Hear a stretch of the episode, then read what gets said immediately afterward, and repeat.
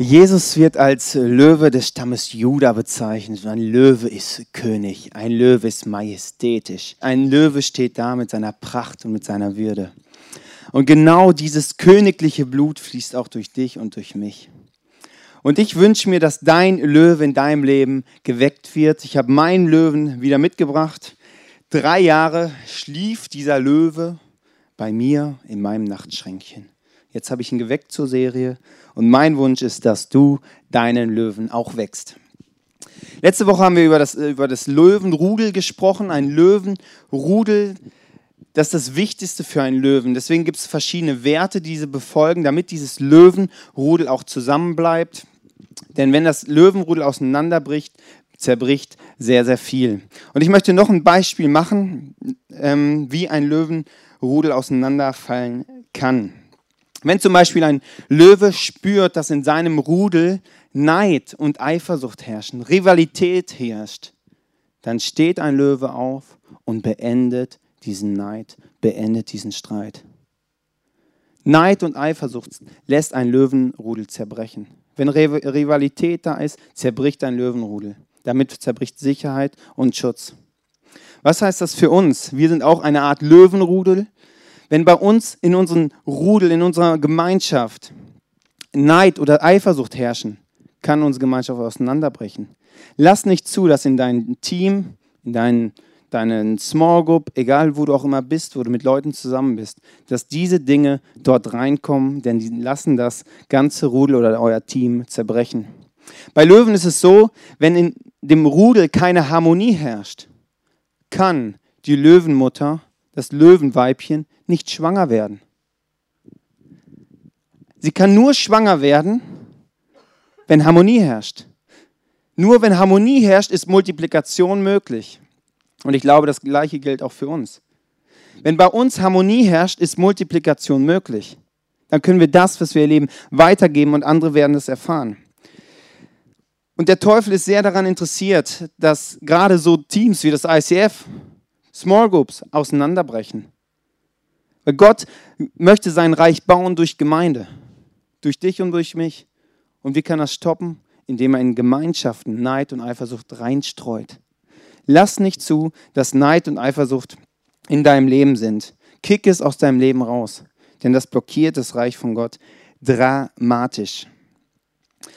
Ein Löwe schaut, dass Harmonie herrscht. Und deswegen gibt es verschiedene Gesten, die in einem Löwenrudel herrschen, wo man sich gegenseitig wertschätzt. Und die erste Geste ist der Begrüßungskuss. Wenn Löwen sich in einem Rudel treffen, dann begrüßen sie sich. Also bei uns ist es Handshake oder, ähm, oder hier so diese Umarmung oder Ghetto-Faust gibt es auch manchmal. Und bei denen ist es so Ghetto-Kopf aneinander. Und das ist so Begrüßungskuss so. Und indem sie ihre Köpfe aneinander stoßen, ist da, sind da so Düsen am Kopf und da strömt so ein Geruch raus. So, die Löwen haben Problem, das gleiche Problem haben wir auch mit den Asiaten, die sehen alle gleich aus, ja. Und die Löwen erkennen sich so nicht am Aussehen, deswegen, sie erkennen sich an dem Geruch, der da rausströmt. Und dann riechen sie und dann merken, ah, du gehörst zu meinem Rudel. Du bist willkommen. Schön, dass du da bist. Wir kämpfen für dich, wir stehen für dich, wir, wir wollen, dass deine Ziele in Erfüllung kommen. Und so ein Löwenrudel bietet Schutz. Und wenn Löwen sich begrüßen mit ihren Köpfen, zeigt das, hey, du bist willkommen. Hier ist deine Sicherheit. Hier hast du Schutz. Hier bekommst du Nahrung. Wir jagen zusammen. Die Begrüßung unter Löwen ist etwas sehr Ermutigendes. Da war ein junger Mann im Jahre 1978, er war gerade fertig mit dem College, wusste nicht genau so, in welche Richtung soll das Leben jetzt gehen. Er hatte verschiedene Möglichkeiten. Und eines Tages kommt er vom College zurück und geht zu seiner Mutter, die hat einen Friseursalon, setzt sich dorthin und beobachtet die Stammkunden. Und da saß eine Frau, Ruth Green. Sie war die ganze Zeit, guckte sie schon zu dem jungen Mann rüber. Und immer wieder guckte sie. Plötzlich stand sie auf, unter diesem Haartrockner kam sie hervor und schrie, wer hat einen Zettel und Stift für mich? Ich brauche sofort einen Zettel und Stift. Sie bekam den Zettel und Stift und schrieb dann auf dem Zettel was auf. Und diesen Zettel gab sie dem jungen Mann. Und Ruth Green schrieb auf, Denzel, du wirst zu Millionen sprechen. Du wirst die Welt bereisen und einen positiven Unterschied machen. Ruth Green hat den damaligen jungen Denzel Washington diese Sachen, diese Sachen aufgeschrieben. Und diese Worte von dieser Dame, von dieser Stammkundin, haben sein Leben dramatisch beeinflusst. Sie hat diese ermutigenden Worte, die sie in dem Moment für diesen jungen Mann hatte, aufgeschrieben. Denzel Washington, den kennen wir alle aus Filmen, Oscar-Gewinner. Man sagt, dass er noch heute diesen Zettel bei sich trägt.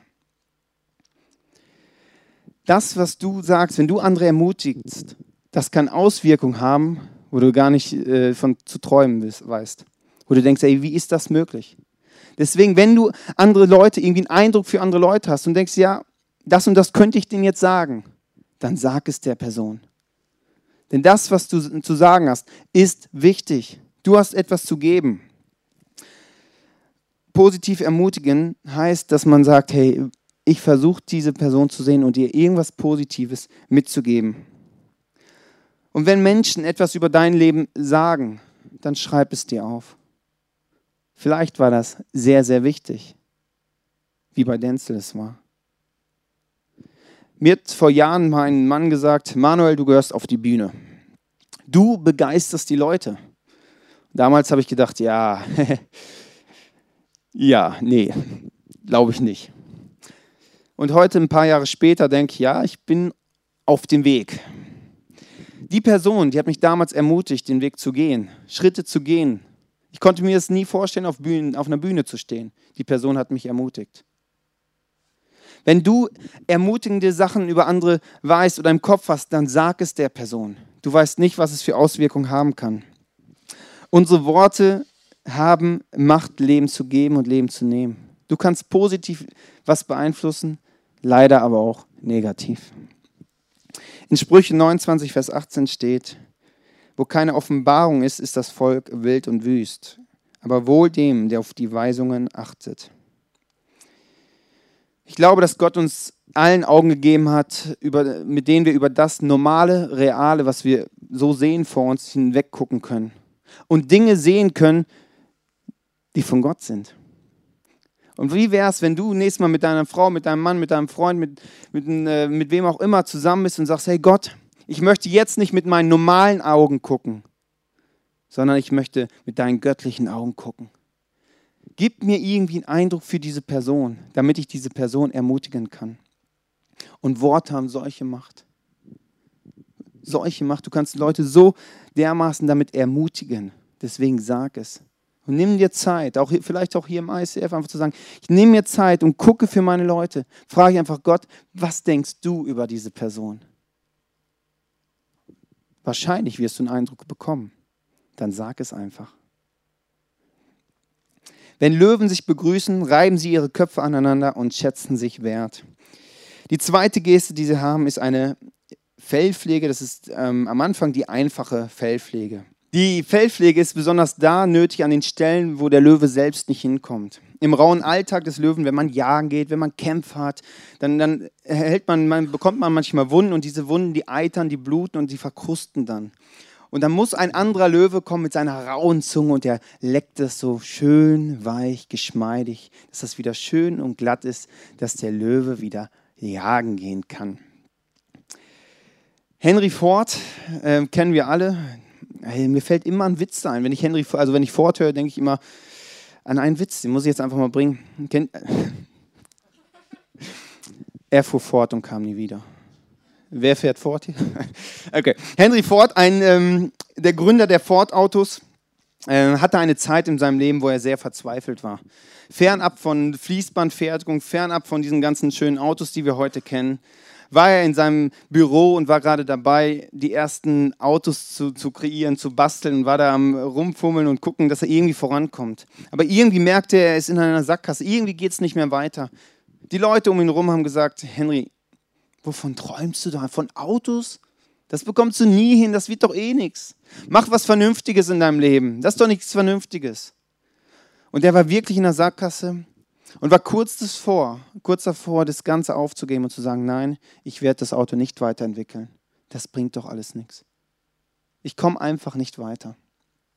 In, der, in dem Moment, in dieser dunklen Stunde von Henry Ford, kam ein Mann ihn besuchen, die ist Thomas Edison.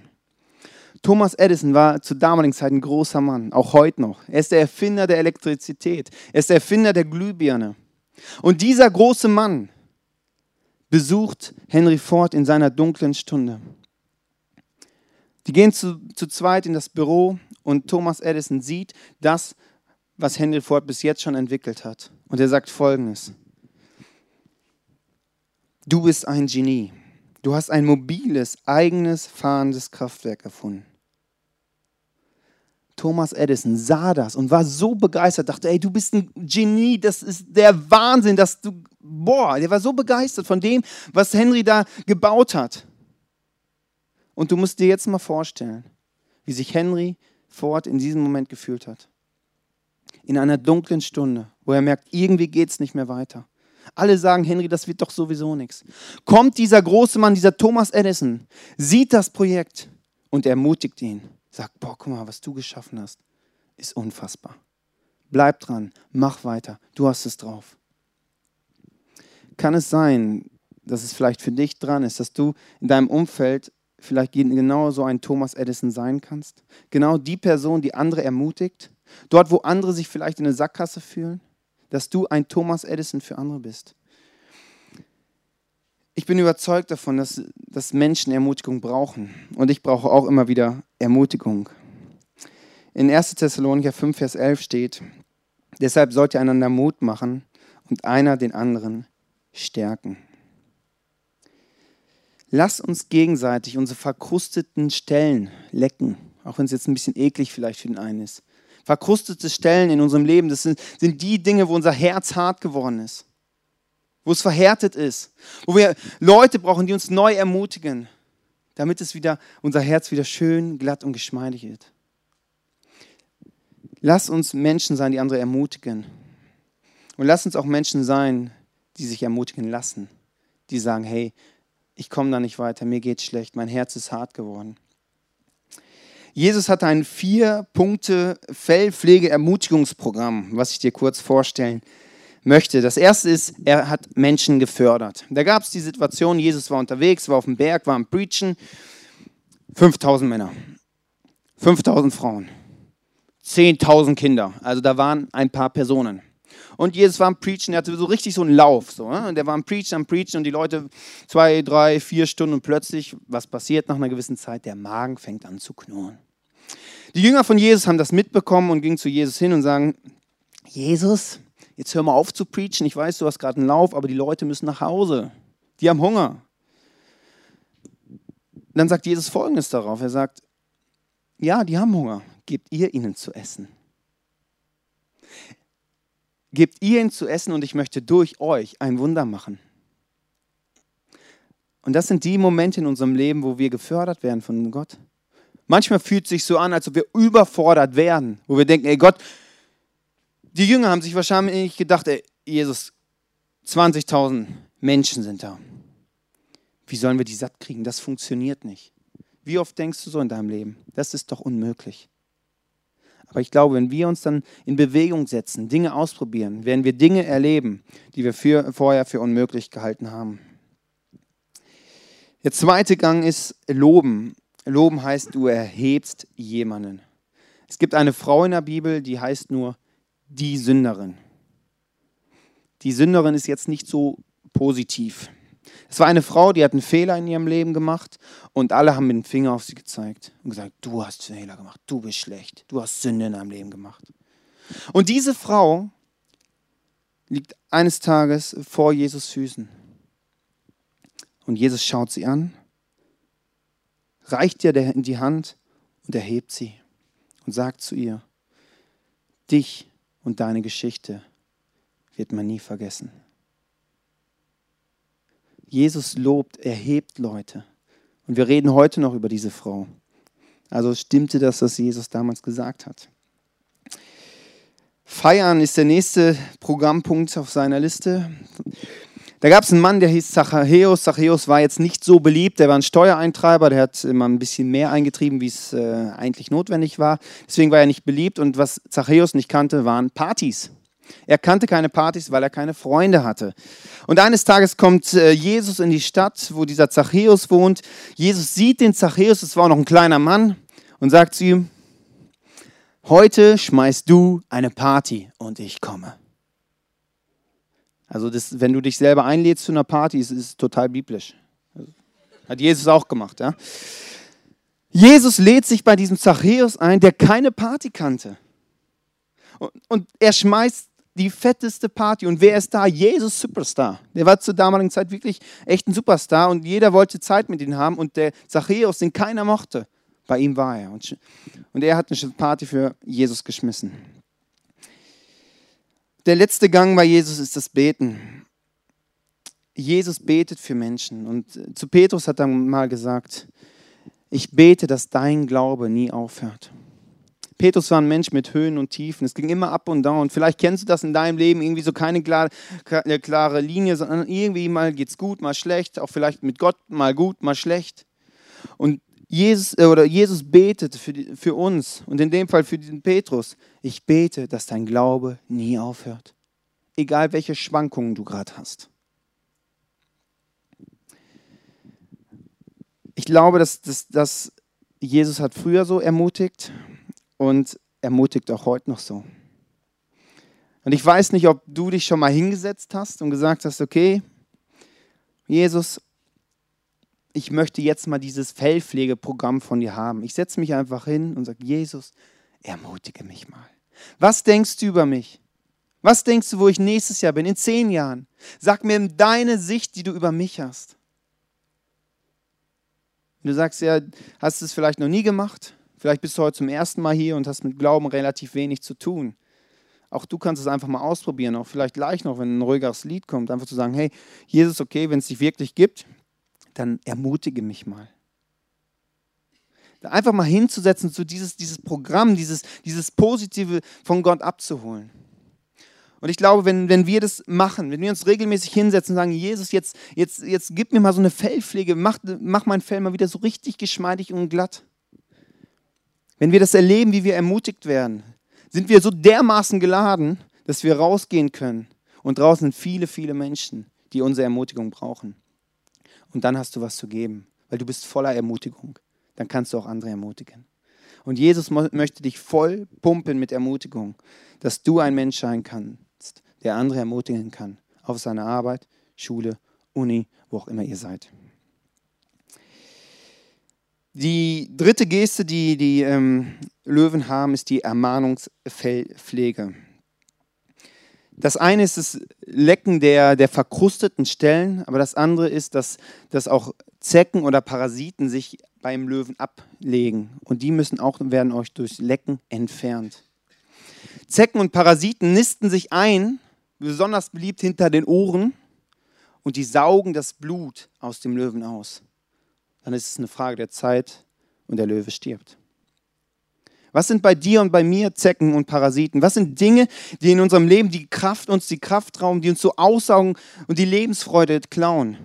Das können zum Beispiel Dinge sein wie Anklagen. Zum Beispiel kannst du sagen, warum spricht mein Mann oder meine Frau nicht mehr mit mir? Was ist an mir falsch? Warum werde ich auf meiner Arbeitsstelle nicht befördert? Was ist an mir falsch? Immer dieser Satz, was ist an mir falsch? Was ist an mir falsch, dass ich jetzt seit fünf Jahren kein Date mehr hatte? Anklagende Worte, die dröhnen in deinem Kopf wie Parasiten, die dir das Blut aussaugen wollen, dir die Kraft klauen wollen, die dich runterdrücken wollen in deinem Leben, die dir die Lebensfreude klauen möchten. Und wir müssen befreit werden von diesen Parasiten. Und ob wir befreit werden oder nicht, das ist unsere Entscheidung. Ein Löwe kann damit leben, er wird dann irgendwann sterben, zumindest innerlich. Oder er kann zu einem anderen Löwen gehen und sagen, leck mich mal da, irgendwas ist da. Ist jetzt doppeldeutig. Kolosser 2, Vers 14.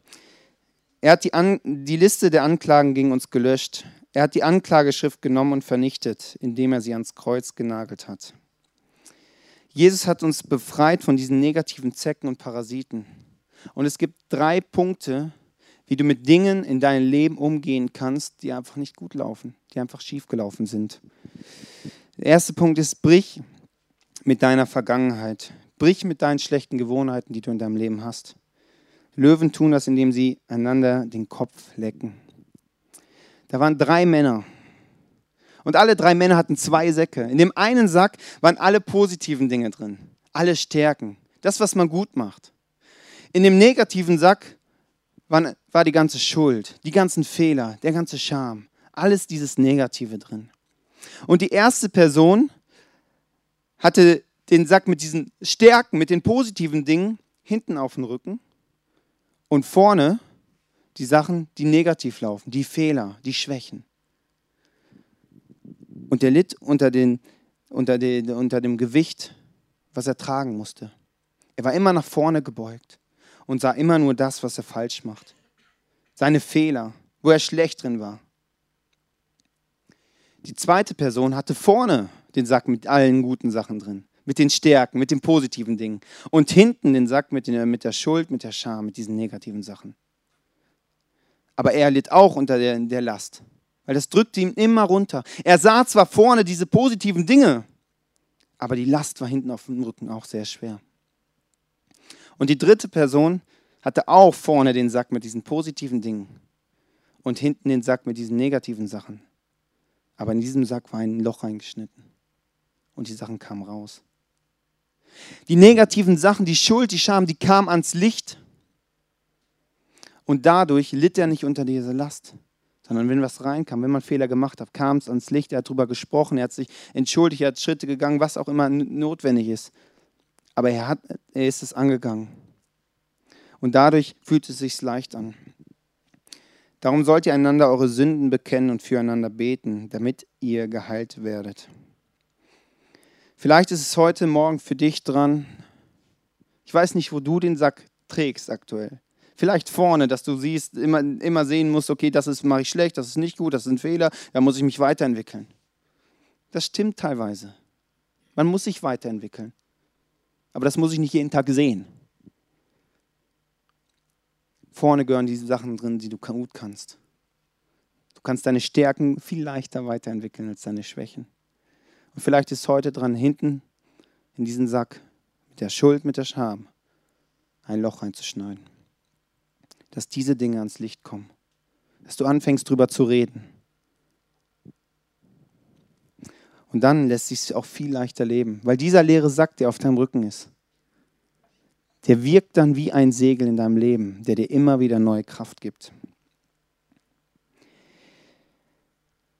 Das Kopflecken erklären, das war der zweite Schritt wäre dann, dass man sagt, hey, ich lasse mir von jedem auch was sagen und ich bin da nicht zu stolz, dass ich nur von gewissen Leuten lerne. 1936 war die Olympiade in Deutschland, Hitler war an der Macht und Hitler wollte nicht, dass Schwarze an der Olympiade teilnehmen. Und wenn sie teilnehmen mussten, dann, dann durften ja auf keinen Fall eine Goldmedaille gewinnen. Aber da war dieser Jesse Owens, ein amerikanischer schwarzer Athlet. Und der hatte schon eine Goldmedaille gewonnen. Und das hat Hitler recht verärgert. Und er hatte noch einen Wettbewerb. Auch da hatte Owens Chancen auf eine Goldmedaille. Und dann kam dieser Wettbewerb. Und jedes Mal, wenn Owens antritt, hat das ganze Stadion ihn ausgebuht. Alle haben ihn ausgepfiffen. Der erste Sprung. Jesse, nimmt Anlauf, äh, ja, Jesse Owens nimmt Anlauf, tritt, übertritt aber die Linie, springt sehr weit, aber da, der, da er die Linie übertreten hat, wurde dieser Sprung nicht gezählt. Der zweite Sprung und alle waren wieder am Pfeifen. Und auch bei diesem Sprung übertrat er wieder. Und er wusste, er hat jetzt noch einen einzigen Sprung. Wenn er den nicht schafft, wird er sich fürs Finale nicht qualifizieren. Sein Hauptgegner war Lutz Long, ein, ein äh, großer, blonder deutscher Athlet. Und Owens dachte, dieser äh, Lutz Long wird mich hassen. ist ja ein Deutscher. Die Deutschen hassen mich alle. Aber dann passierte kurz vor seinem dritten Sprung folgendes. Dieser Lutz Long kommt auf Owens zu und sagt, hey, pass auf Owens, du springst so weit. Du kannst einfach auch ein, einen Schritt früher abspringen. Du verlierst da ein paar Zentimeter, aber das holst du locker wieder rein. Und Owens folgte diesem Rate, sprang ab und qualifizierte sich fürs Finale. Und hinterher holte er sogar die Goldmedaille. Und der erste Gratulant war Lutz Long. Ist auf ihn zugegangen, hat ihn umarmt. Lutz Long hat man nach der Olympiade nie mehr gesehen. Wie vom Erdboden verschwunden. Aber Lutz Long war die Person, die das Potenzial in uns freigesetzt hat. Und Owens war so schlau, diesen Rat von ihm anzunehmen. Er hätte denken können, hey, der will mir nichts Gutes, der, der hasst mich, der mag mich nicht. Aber er hat gesagt, okay, ich nehme, nehme seinen Rat an. Und ich glaube, dass du und ich, dass wir von jeder Person auf diesem Planeten lernen können. Von jeder Person. Wir müssen es prüfen und gucken, was wir davon lernen können, aber wir können von jeder Person lernen. Henry Ford hat gesagt, wer aufhört zu lernen, ist alt. Er mag 20 sein oder 80. Und die Frage ist, wer möchte schon alt sein? Der dritte Schritt ist, dass ähm, du wieder aufstehst. Stürzt einer von ihnen, dann hilft ihm der andere wieder auf die Beine. Doch wie schlecht steht es um den, der allein ist, wenn er hinfällt. Niemand ist da, der ihm wieder aufhilft. Hinfallen ist menschlich, liegen bleiben ist teuflisch und aufstehen ist göttlich. Fehler in unserem Leben passieren. Dinge, die nicht gut sind, passieren. Sünden, wo wir uns auch bewusst zu entscheiden, passieren. Aber du hast immer den Punkt, deine Zukunft neu zu bestimmen, zu sagen, wie gehe ich in Zukunft damit um. Vergangenheit ist vergangen, steckt im Wort, macht auch Sinn, ist Vergangenheit. Das können wir nicht ändern. Wir können aber aus der Vergangenheit lernen und sagen, diese Dinge mache ich nicht mehr, nie mehr in meiner Zukunft. Und die Zukunft liegt immer vor dir die kannst du hier und heute beeinflussen. Eben haben wir das Lied gehört, It's too late to apologize. Es ist nie zu spät. Es ist nie, nie, nie zu spät. Dinge, die passiert sind, sind passiert. Egal wie schlimm die sind. Es gibt Dinge, die sind wirklich nicht schön. Vergangenheit ist aber Vergangenheit. Und der Punkt in deinem Leben muss irgendwann kommen, wo du sagst, jetzt ziehe ich einen, eine Linie meine Zukunft werde ich bestimmen. Das, was ich in meiner Vergangenheit erlebt habe, wird nicht meine Zukunft bestimmen. Und ich merke es immer, wie, wie, wie gut es tut, Leute um sich zu haben, die einem helfen, gerade wenn man auf dem Boden liegt. Wie der Bibelvers sagt. Wenn man allein ist in den Situationen, dann ist es wirklich schwierig. Aber wenn man hinfliegt und da sind Leute, die einen ermutigen und sagen, jetzt steh auf und gib Gas. Das ermutigt extrem in, in unserem Leben. Und die Frage ist, hast du so Leute um dich herum? Wenn nicht, kannst du hier im ICF definitiv welche finden. Weil ich habe eine Gruppe, eine Small Group bei mir, das sind fünf Männer, da kann ich hinkommen. Da kann ich meinen Sack mit, diesen, mit dieser Schuld einfach aufschneiden und sagen, hier, und da kann ich das einfach ansprechen. Sie sprechen mir Vergebung zu. Ich kann zu Jesus gehen. Jesus, vergib mir in meinem Leben. Und dann ist dieser Sack leer. Das sind Leute, die helfen mir auf. Hinfallen ist menschlich. Liegen bleiben ist teuflisch. Und aufstehen ist göttlich. Bleib nicht liegen. Weiß nicht, welcher Punkt jetzt für dich, wo du hängen geblieben bist vielleicht. Ich weiß nicht, wo du deinen Sack hast mit den positiven, negativen Dingen, aber ich glaube, dass wir jetzt eine Zeit haben werden, wo du überlegen kannst, wie möchtest du deine Zukunft gestalten? Ist es vielleicht dran, wirklich mit Leuten mal darüber zu reden? Ist es vielleicht dran und notwendig, dass du dich bei Leuten entschuldigst mal? Jesus hat alles Negativ, was du in deinem Leben gemacht hast, dafür ist er gestorben. Vielleicht ist das auch der allererste Schritt dass du gleich auf deinem Platz einfach mit diesem Jesus redest und sagst, Jesus, das ist meine Schuld, das ist meine Scham, das belastet mich. Und du darfst es abgeben. Und Jesus sagt, er macht alles neu. Er will dich in deinem Leben wieder resetten. Ich glaube, dass ähm, heute Abend Leute da sind, die ähm, ja, Schuld auf sich geladen haben oder Dinge im Leben passiert sind, ob es bewusst oder unbewusst, sind einfach Dinge passiert und, äh, und ihr leidet aktuell sehr, sehr stark darunter. Obwohl du es schon angegangen bist, obwohl du, äh, Jesus dir schon tausendmal vergeben hat, aber irgendwie ist immer wieder dieses Gefühl da. Da möchte ich euch jetzt zusprechen, dir ist vergeben. Auch wenn der Teufel das immer wieder vor, vor dir holt und sagt, hey, nee, deswegen geht das nicht, du hast eine Schuld auf der Vergangenheit ist Vergangenheit. Und Jesus sagt, was er mit, seinen, mit den Sünden von uns macht, er wirft sie an die tiefste Stelle im Wasser. Und die tiefste Stelle ist recht tief. Die ist sehr, sehr tief. Da kann keiner hintauchen. Auch wenn du versuchst, da hinzutauchen, um dir das wiederzuholen, du, du schaffst es nicht. Das Wasser ist sehr tief an der tiefsten Stelle. Es ist für immer weg. Dein Schuldschein, der, dein Zettel, wo alles draufsteht, ist alles, was draufsteht, ist gelöscht. Ein Blankopapier. Nichts. Nichts. Das macht Jesus mit, dein, mit deiner Schuld, mit deiner Scham. Wenn wir es bekennen, wenn wir es angehen, dann ist es weg. Und du darfst annehmen, dass es so ist. Das ist das, das krasseste Geschenk, was wir im Leben bekommen können. Und wir müssen es nur annehmen. Das nur annehmen ist manchmal, wir denken immer, wir müssen etwas leisten, irgendwas tun.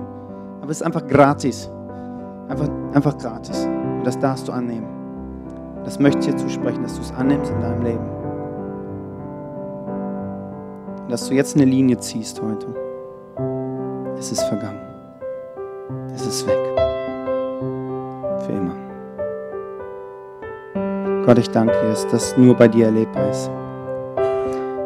Dass die Fehler, die wir machen, die Schuld, die wir auf uns aufladen, dass du uns wegnimmst. Dass du sagst, hey, tu es nie wieder, aber gib Gas. Es ist weg.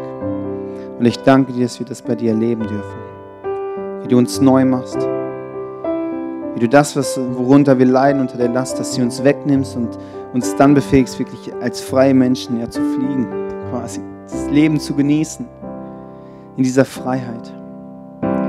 Und ich danke dir, Jesus. Ich danke dir, dass du uns immer wieder auch Anleitungen gibst in unserem Leben, wie wir leben dürfen, damit wir in diesem Leben, was du dir vorstellst, für uns einfach drin sein dürfen. Jesus, und ich bete, dass wir Menschen sind, die einander ermutigen, einander positive Dinge zu sprechen, immer wieder überlegen, was ist dein, sind deine Gedanken über mein Leben, über das Leben von den Leuten, mit denen ich zu tun habe. Dass wir nicht unsere Sicht leben, sondern deine Sicht leben, Jesus. Danach möchte ich mich ausstrecken. Und da segne ich uns alle mit, mit deiner Sicht für die Dinge. Danke dafür.